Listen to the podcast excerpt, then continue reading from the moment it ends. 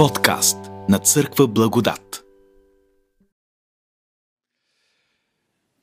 Днес ще приключим с дългата поредица проповеди върху живота на Давид. Беше ми останала една проповед и днес ще говорим върху последната история, свързана с него. Тя е записана в 24 глава на втора книга на царете. Като в трета книга на царете още малко продължава историята на Давид, но това са вече последните му години, в които той а, помазва своя син Соломон за цар, предава му царството, предава царството всъщност на своя син Соломон и историята му приключва, но като цар, активен в своята а, служба на Бога и на народа, последната история е записана в втора книга на царете, 24 глава. Ако си спомняте, когато говорихме тук върху тези последни глави, 21 глава, например, споменах, че от 21 глава нататък имаме нещо като апендикс в втора книга на царете. Това са няколко истории или текстове, които са събрани и поставени в края, но те са, са се случили по различно време историческо не са подредени в някаква хронология, просто са взети и са поставени там. Авторите на книгата, не знаем кои, с Самуил започва писането на тези първи две книги, на английски са Самуилови книги, нали? първо Самуилово и второ Самуилово. А, ние тук имаме първо, второ, трето, четвърто царе, но първа и втора книга на царете са един отделен корпус и този корпус завършва с, започва с историята за Самуил, Ана, и раждането на Самуил и завършва с идването на царя. Има много интересни паралели между началото на първа книга на царете, края на втора книга на царете. Сега няма да се спираме на, на тях. Но това е последната история и тя е много странна. Втора книга на царете завършва с една история за Бог и за цар Давид, която ни шокира, очудва и ни поставя много, поставя много въпроси на които трябва да търсим отговор. За съжаление няма много ясен отговор на тези въпроси, които ще си поставим. Но отвъд тези въпроси, разбира се, има, има много силно послание в тази глава и авторите явно са решили да завърши книгата по този начин. С много въпроси и с едно силно послание за царя, който е избран. Защо цар Давид е избраният помазаник на Бог и всички след него се равняват по този пример по този стандарт. Нека да прочетем тази глава и след това ще разсъждаваме върху нея. Втора книга на царете, 24 глава. След това гневът на Господа пак пламна против Израел. И той подбуди Давид против тях, като каза, иди приброй Израел и Юда. И така, царят каза на началника на войската Йоав, който беше с него, мини сега през всички Израилеви племена от Дан до Вирсавее и приброй народа, за да узная броя на народа. Йоав отвърне на царя. Господ Твоя Бог дано прибави на народа стократно повече, отколкото са. И очите на господаря ми царя дано видят това. Но защо господарят ми царят намира наслада в това? Обаче царската дума надделя над Йоав и над началниците на войската. Затова, затова Йоав и началниците на войската тръгнаха с, от името на царя да приброят Израилевия народ. Като преминаха Йордан, се разположиха при Ароир, към Гад и Язир, отдясно на града, който е сред долината. После отидоха в Галат и в земята Тахтим от Си, отидоха и в Дан и Аан и в окол... околността до Сидон.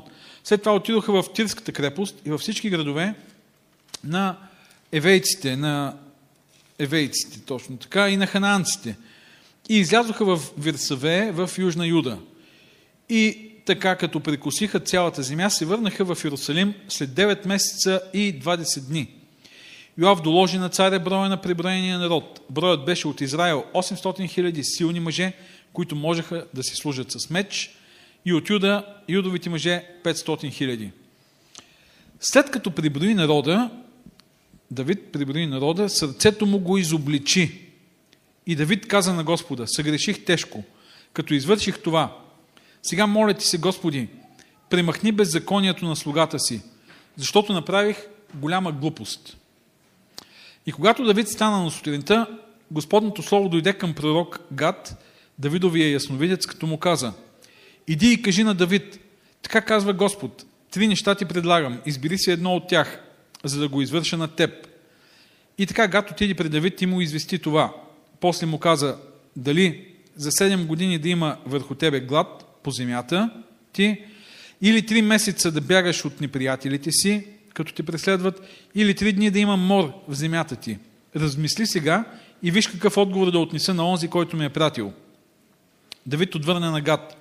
Намирам се в голямо отиснение. Обаче нека паднем в ръката на Господа, защото Неговите милости са много, но в ръката на човек да не изпадна. И така Господ прати мор върху Израел от онази сутрин до определеното време и измряха от народа от Дан до Версавее 70 000 мъже. И когато ангелът простря ръката си към Иерусалим, за да го погуби, Господ се разкая за злото и каза на ангела, който погубваше народа, стига вече, отигли ръката си. И ангелът Господен беше близо до хармана на Евусеецът Орна. И когато видя ангел, ангела, който поразяваше народа, Давид проговори на Господа. Ето, аз съгреших и извърших беззаконие. Тези овце какво са направили? Над мене, молите се, нека бъде ръката ти и над моя бащин дом. В същия ден Гад дойде при Давид и му каза, излез, издигни жертвеник на Господа на Хармана на Евусеецът Орна. И така Давид излезе според думата на Гад, както заповяда Господ. И Орна погледна и видя, че царят и слугите му идват към него. И Орна излезе и се поклони на царя с лице до земята. Тогава Орна каза, защо е дошъл господарят ми царя при слугата си? А Давид отговори, да купя хармана от тебе, за да издигна жертвеник на Господа, за да престане язвата между народа. А Орна каза на Давид, господарът ми царя, нека вземе и принесе в жертва каквото му се вижда за добре. Ето воловите за всеизгаране и диканите и впряга на воловите за дърва. Всичко това е от царю, Орна дава на царя. Орна прибави също, Господ Твой Бог да има благоволение към теб. А царят каза на Орна, не, непременно ще купя от тебе за определена цена, защото не искам да принеса на Господа моя Бог всеизгарания, за които не съм платил нищо. И така Давид купи Хармана, а воловете купи за 50 сребърни сикала. Там Давид издигна жертвеник на Господа и пренесе всеизгарания и мирни приноси. И Господ приема обата за земята и язвата престана сред Израел. Как ви струва тази история? Моля? Моля? Като митична, казва Жоро. Много странно. Много странно, защото първо се казва, че Бог, Бог, Господният гняв пламва срещу Израел. Ние не знаем защо пламва срещу Израел. И като че ли тук Бог не представи като един много капризен Бог, който изведнъж може да му стане нещо, да изперка, да се разгневи и да започне да прави неща, които са опасни. След това се казва, че той подбуди Давид против тях, като каза, иди приброй Израел и Юда. Казва на Давид и, добре, ако Бог ти каже нещо, ти какво ще направиш? Ми ще, го направиш. И Давид и така царят каза на началника на войската Йоав, който беше с него, мини сегата приброи Израел. Странна история. Нали? И след това Бог подбужда Давид, за да може да се ядоса още повече на Израел и да почне да ги наказва. Така ли? Така, така звучи тая история. И по някое време Бог се покаива. И казва, покая се Бог, че започна да погубва и, и спря. А Давид пък, много странно, Давид мисли за този Бог, така описан до тук, че е много милостив. Защото той казва, когато пророка отива при него и му казва, избери си от едно от тези неща, и той казва, в ръката на Господа, защото неговите милости са много. Това е един милостив Бог. И интересно е това предложение, което Бог прави на Давид. Избери си три неща. От лошо по-лошо. И най-накрая Давид принася жертви, за да може Господния гняв да се отегли и язвата да пристане. Така звучи на, на пръв прочит тази глава. И интересното обаче е, че на древният израелтянин това не му е пречило. да чете този текст. И да продължи да си възприема Бог като, като милостив, като благодатен, като справедлив и свят, да, но и като щедър, милостив, прощаващ и така нататък. Интересно е, че във втора книга на царете, а, втора литописи, втора, в а, първа ли, книга на литописите, не втора книга на литописите, 21 глава, същата история е предадена по малко по-различен начин. Там се казва, но Сатана се повдигна против Израел и подбуди Давид да приброи Израел. Е, добре сега, кой е Сатана ли е или Бог? Разбира се, тук, текста борави с начин на изразяване и с представи, които са били близко до а, древния човек. До нас днес са малко по-далечни за нас и затова, когато четем, ние сме, ние сме възмутени, ние сме объркани, шокирани. А, за древния човек не е било проблем един път да се каже Господ подбуди Давид, другия път да се каже, че Сатана го е направил. Във времето, когато е писана втора книга на царете, разбирането за Божия суверенитет е било много силно. Тоест, ако нещо се случва, то се случва с знанието, разрешението и властта на Бога. Да кажеш, че някой друг го прави, сатана или каквато и да е друга сила, означава, че Бог едва ли не е слаб и не може да контролира. Във втора книга на, първа и втора книга на летописите, те са писани преди Вавилонски плен, това са последните книги от Стария Завет. Тогава вече богословския начин на изразяване, на мислене, на, на разглеждане на нещата е допускал това да кажеш, че Сатана прави нещо. Това не означава, че Бог няма власт. Но това е едно и също, всъщност, в съзнанието, мисленето на, на древният израелтянин. И интересно е, разбира се, тук явно става въпрос за някаква фигура на речета, когато се казва, че Бог е казал на Давид. Ами ако беше така, наистина, ако той буквално му е казал, имаме такива случаи. Бог казва на Авраам, нали? Бог казва на Авраам, вземи сина си, иди и го принеси в жертва. И Авраам не спори. Отива и Бог го спира по някое време. Тук Давид не казва, Господи, ти ми каза. Той казва, аз извърших този грях по-надолу. Тоест, това е едно решение, което той сам съзнателно, волево е взел и носи пълна отговорност за това си решение. Явно това, което ни въвежда в историята, стих първи, е начин на изразяване, който ни показва, че в крайна сметка Бог движи всичко, както Бог закоравява сърцето на фараон, но после ни се казва, че фараон закоравява сърцето си, за да ни покаже, че Бог контролира всичко това, но той не е отговорен за решенията, които Давид взима. Така че с тази оговорка навлизаме в тази история. А, и още нещо, което трябва да, да уточним тук е, че ние сме шокирани и очудени от нещо друго. Защо заради греха на Давид Бог наказва Израел и 70 хиляди души умират? А в първия стих ни се казва, че гневът на Господа пак пламна против Израел. Но не ни се казва защо. И от начина по който Бог представя след това възможностите пред Давид, разбираме, че нещата са били много сериозни. Какви са били греховете, заради които Бог наказва, това не ни е разказано тук. Но ако се върнем няколко глави преди това, в 21 глава, например, се казва, че има 3 години глад, за това, защото Сауловия дом е избил гаваонците. Един геноцид над гаваонците, с които Израел сключва завет, че няма да ги, да ги унищожи. И нарушава завета си, Саул започва да ги избива. И затова Бог нанася 3 години глад. Тук Бог му казва, избери си 7 години глад. Значи нещо много по-сериозно е било. Някакви много по-тежки, сериозни грехове е имало сред народа. Това, което Давид прави е капката, която прелива чашата, всъщност. И това е малко така интересно, любопитно и много важно.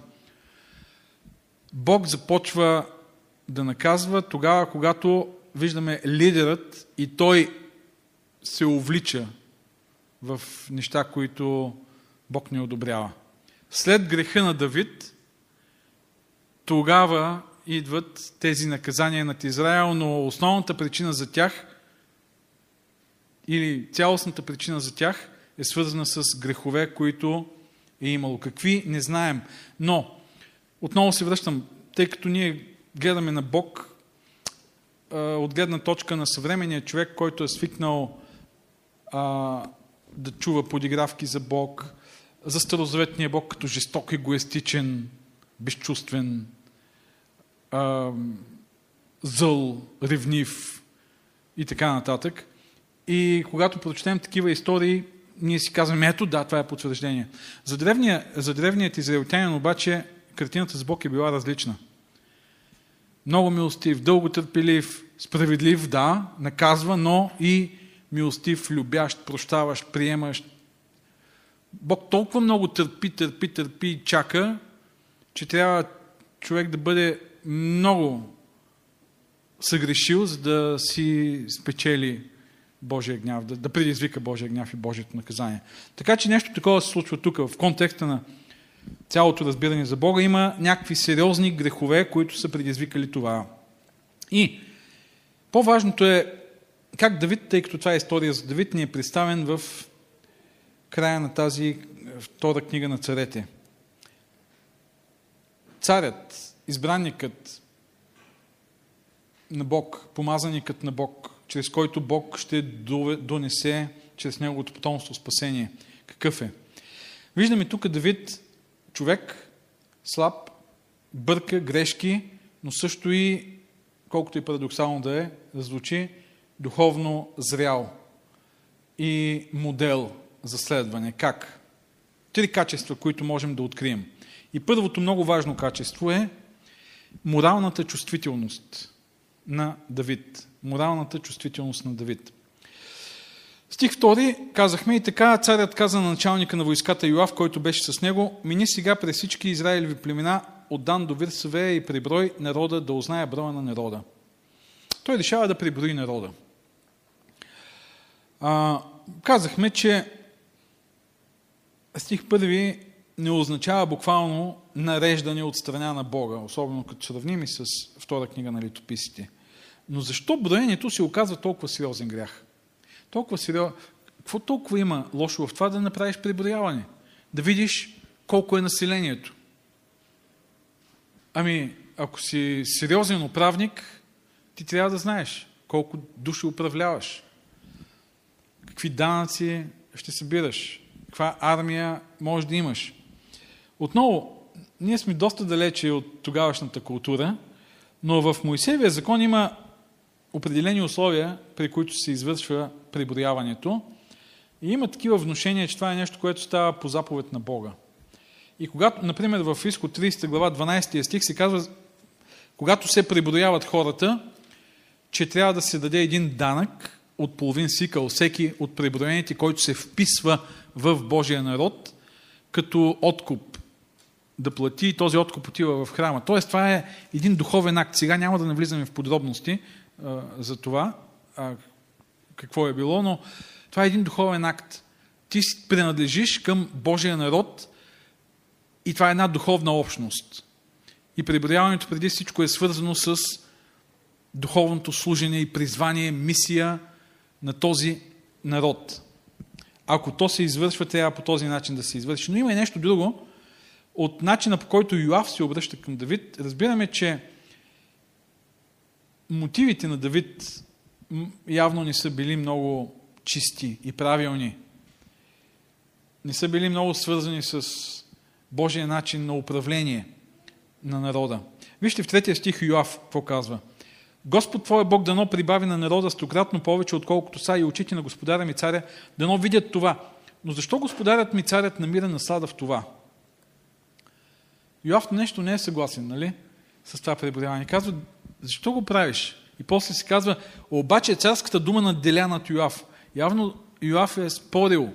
Във втора книга на царете, начина по който е описана тази ситуация, даже, там се споменава, Йоав говори за вина да ни нанесем вина с това, което правим. Пак казвам, ние сме отдалечени от ситуацията и трудно можем да, да я видим по начина, по който тогавашните герои са я виждали, но Йоав да вижда проблем в това, знаете ли кой е Йоав? Да, Йоав е военачалникът на Давид, но какъв е Йоав?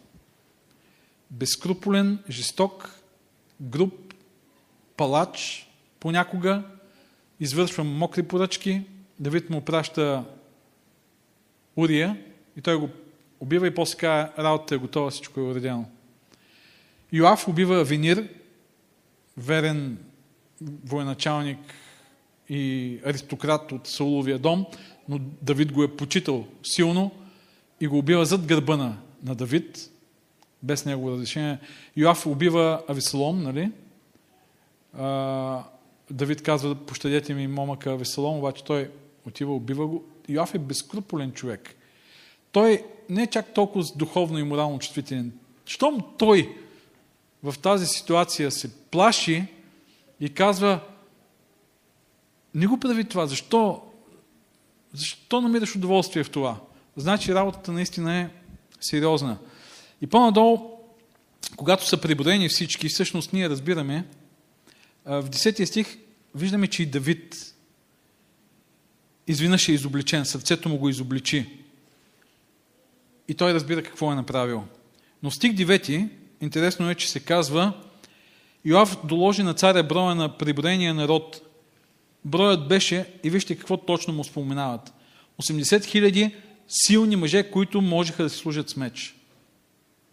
Значи, каква е била целта на това преброяване? С каква военна мощ разполагам? С каква армия разполагам? Е, добре, какво лошо има в това?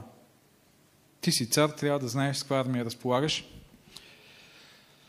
Ами явно това е било отстъпление от а, духа на теократичната държава, в която Бог контролира, Бог и Божият закон са над всичко, Бог е спасител, избавител, Бог е снабдител, Бог е този, който дава победите, избавя и Давид зад гърба си има безброй победи, които ги дължи на Бог.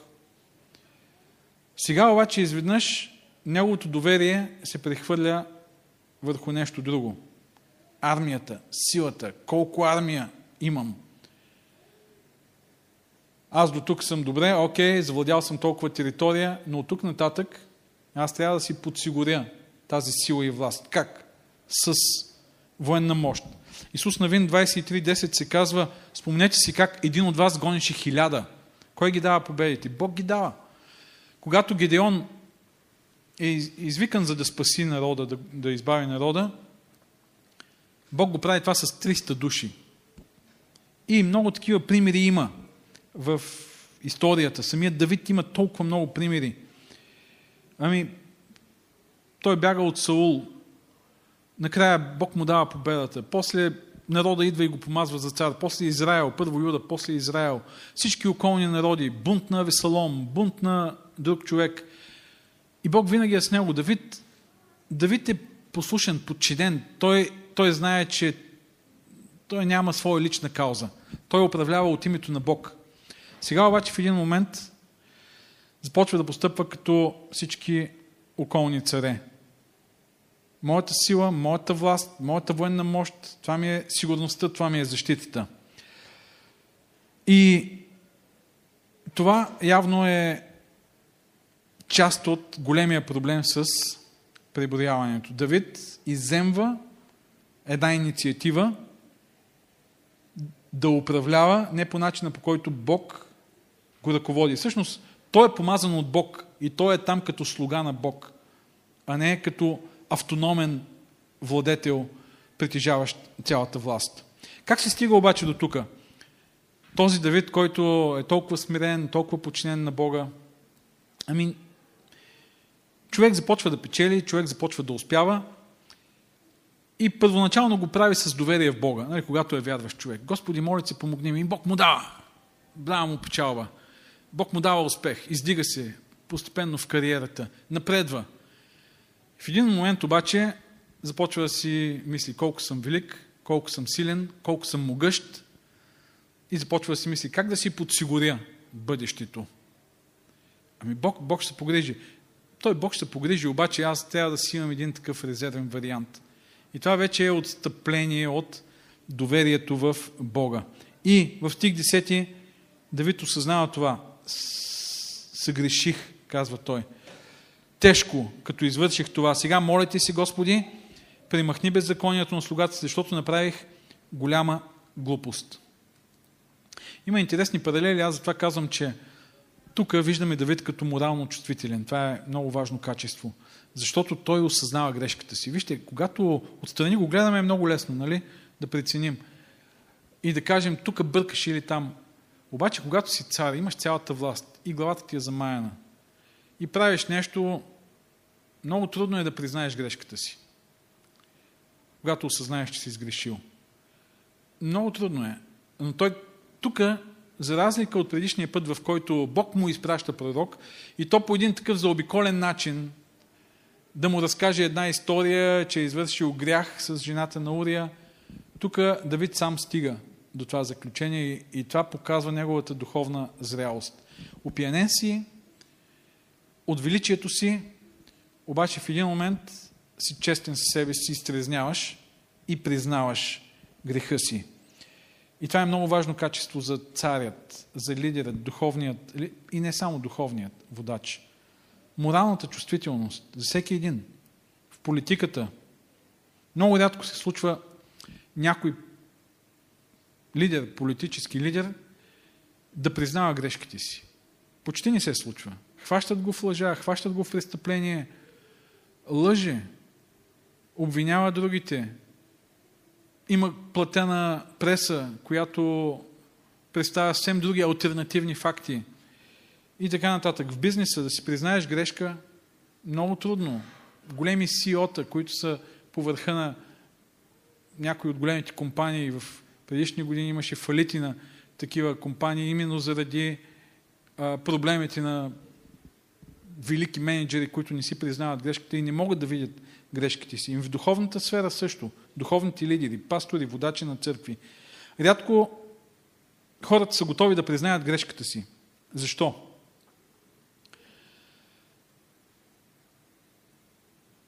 Трудно е първо лично човек да признае пред останалите, че бърка. Второ, той има много по-голяма подкрепа тогава, когато не признава. Има много по-голяма подкрепа от хората. Хората обичат лидери, които не признават грешките си. Не знам дали ще се съгласите с това. Но вижте, големите фенове в политиката на определени лидери политически или други лидери, които ги следват фанатично, въпреки факти, които показват техни морални престъпления или пък законови престъпления, те обаче ги отхвърлят, отричат и феновете още повече ги обичат. Защото хората ни обичат слаби лидери. Когато признаеш грешката си, ти си слаб. И хората се оттеглят от такъв лидер, който признава грешките си. Те следват такива, които са силни и не признават.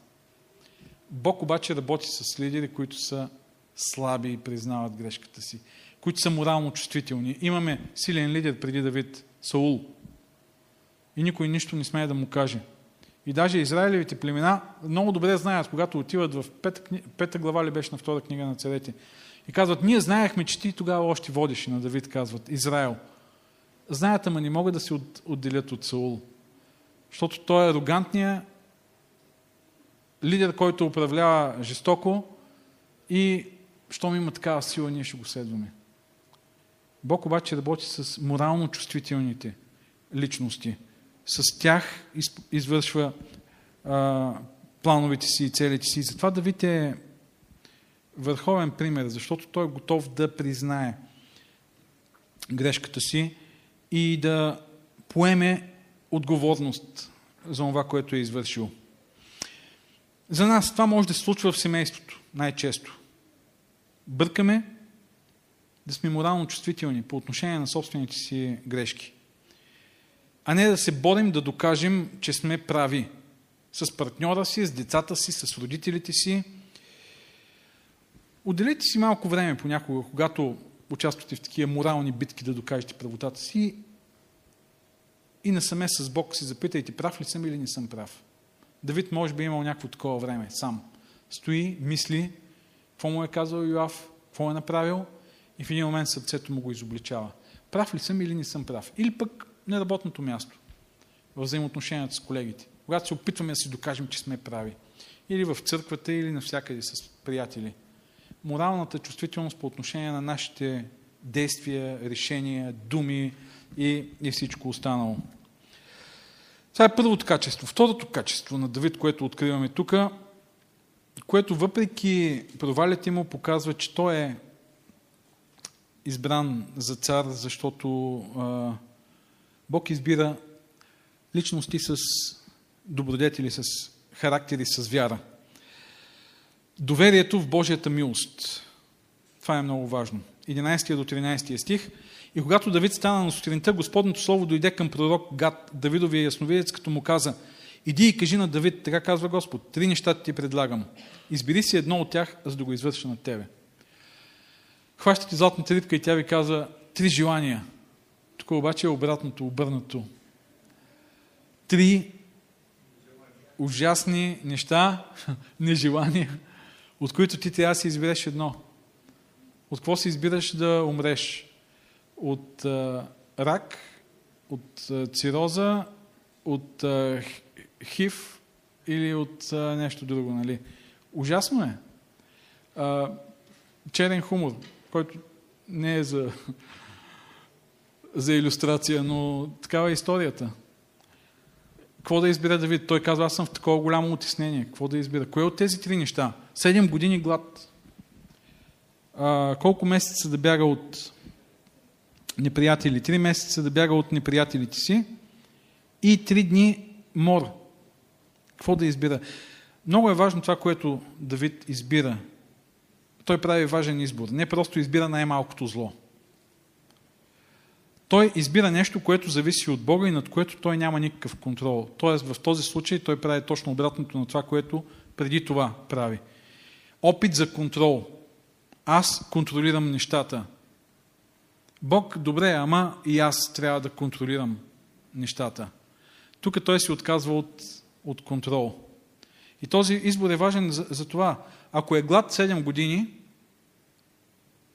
окей, аз имам тук економически гений, ще съберем храна, ще се оправим за тези 7 години. Ако ме гонят неприятели, имам добри военачалници, армия и така нататък, ще се оправим. Ако е обаче Бог, той контролира, от него зависи.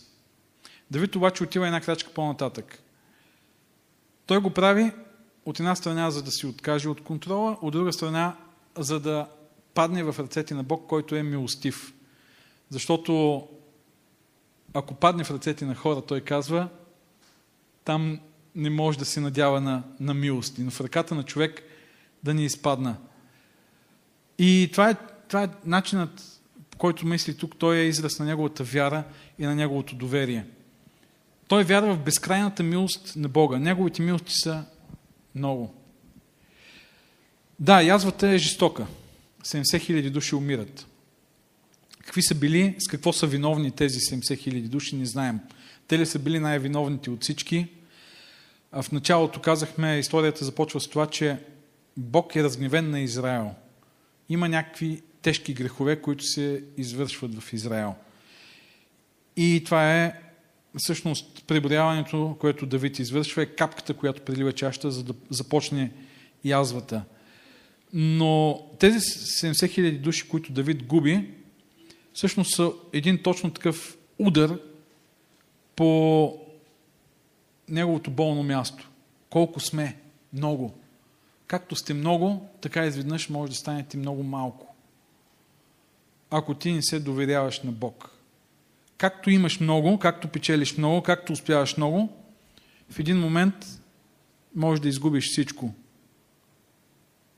Затова единственото нещо, което можеш да направиш, единственият добър избор е да се довериш на Божията милост. И в тази критична ситуация, дори когато става въпрос за зло, да понесе някакво зло, той се доверява на Божията милост. Не знам какво бихте избрали в една подобна ситуация. Дано никой от нас да ни попада. Но ние можем пък всеки ден да избираме Божиите милости. Всеки ден да се доверяваме на този Бог, който е щедър, любящ, милостив. И дори тогава, когато сме в тежка ситуация, криза, лична криза, в взаимоотношенията, в професията и където и да е, да се доверим на, и когато сме виновни самите ние, да се доверим на Божията милост. И третата характеристика на Давид тук, качество, което откриваме, неговата самопожертвователност. 15 до 17 стих. И така Господ прати мор върху Израел от онази сутрин до определеното време. И измряха от народа от Дан до Версавея 70 000 мъже. А когато ангелът простря ръката си към Иерусалим, за да го погуби, Господ се разкая за злото и каза на ангела, стига вече, отегли ръката си. И после, в 17 стих се казва, Давид, като видя това, проговори на Господа. Ето, аз съгреших, аз извърших беззаконие, тези овце какво са направили? Над мене, молете си, нека бъде ръката ти, над моя бащин дом. Така, сега, да, нормално е да кажем, Давид осъзнава греха си и е честно да каже, аз съм виновен, накажи мен. Честно е, но не е лесно. Особено ако си владетел, ако си цар, ако си избраният, ако си помазаникът. Лесно ли е за Саул да се откаже от престола, когато, дори тогава, когато Бог му казва, край, откъсна си от тебе царството. Още 15 години поне драпа и се опитва да го запази. По всякакъв начин. С убийства, с геноциди, с какво ли не. Избива цял свещенически град, преследва Давид навсякъде. Не е лесно. Заради Саул страдат толкова много хора. А в един момент ти да кажеш върху моя бащин дом и върху мен, и това означава върху целият ми род, моя бащин дом и върху мен това включва мен и потомството ми, да бъде, т.е. Давид, Давид е избрание, вие сте избрание, представете си. Невероятни обещания. Бог с вас ще направи чудеса и сега изведнъж правите грешка. И губите този избор. Ами това е ужасно. По-скоро ще кажете, не, Господи, моля ти се, прости ми, аз ще се поправя, ще намеря начин. Тези велики обещания, които си ми дал, ще ги изпълня. Давид е готов да изгуби всичко това защото осъзнава грешката си. Може би той не знае, че не само той е виновен в случая и не причината за това не е само неговата грешка, както допускаме от цялата, целият контекст, който разглеждаме, но той постъпва по този начин. И това е самопожертвователност. Това е духа на Моисей, който казва, когато Бог му казва, остави ме да избия този народ и от тебе ще направя нов народ. Моисей казва, не, Господи, мен заличи от книгата на живота, но не и тях. Или Павел, който казва, бих желал да съм анатема за моите по кръв братя, роднини, Израилевия народ, който умира в неверие. А, така че Давид го прави, защото той знае, че е поставен там за цар не да облагодетелства себе си, а за да служи на другите и да изпълнява Божиите заповеди, Божията воля. Саул узурпира Божията власт, присвоява я, грижи се за себе си. За съжаление, понякога лидерите изпадат в това състояние, като обвързват едва ли не със себе си щастието, бъдещето, благоденствието на хората, над които са поставени да, да служат, да ги ръководят, независимо в коя област. И в религиозната област често се случва това. Ето това е Давид. Давид, който е готов в такива тежки моменти да поеме отговорност и да пожертва себе си, да се отдръпне за доброто на всички. Така че ако ти и твоето служене, независимо къде е, причинява щети на Божието царство, причинява щети на хората, за които ти отговаряш, готов ли си да поемеш отговорността и да си откажеш? от привилегията да бъдеш избран. Това, което става по-надолу е Давид преговаря с Орна и купува а, мястото, за да построи там един ултар. И той иска да си купи. Не иска да жертва нещо, което не му струва пари. Това е един много ключов, важен принцип в поклонението. Когато жертваш това да ти струва, да, а не от е така просто, да ти коства нещо, усилието, времето, средствата. И Давид прави това. Но има нещо, което не е записано тук, но е записано в книгата на летописите. Знаете ли кое е това място, което Давид купува? Хармана на този Орна. Моля? Храма, където се построява. Хълма Мория, втора книга на летописите, трета глава, първия стих. Там, където Господ се яви на Давид, Хармана на Орна, Мория, там се построява храма. И по този начин завършва всъщност историята на втора книга на царете. Давид не може да построи храм, защото Бог му казва няма ти да го построиш, но построява алтар, купува мястото, където ще бъде построен храма. Тази история за Давид завършва с началото на храма и с мястото на храма в живота на Давид и в живота на целият Израилев народ. Давид е избран не защото е съвършен. Той е избран въпреки своите слабости и грешки, въпреки греховете си, избран е защото е морално чувствителен, защото се покаива, защото се смирява, защото е прият от Бога заради всичко това, преди всичко заради тази Божия благодат и милост, която го приема такъв какъвто е. И това, което е много важно е неговото доверие върху Божията милост. Не един път той го прави и казва, ако Бог е решил, ще ми върне тук и ще се поклоня. Давид е избран за цар, защото осъзнава, че е там за да служи. Дори когато е на върха на славата си, когато е постигнал толкова много, той е готов да се раздели с всичко това и да понесе Божия гняв в живота си, защото осъзнава своята отговорност. И с това той е пример. Един пример, който е много труден за следване от следващите царе. И следващите царе са сравнявани с него. Но ни постъпи както баща си Давида. Един пример, който е много труден за следване и за нас самите. Но един велик пример. Историята завършва с фокус върху бъдещия храм. Защо?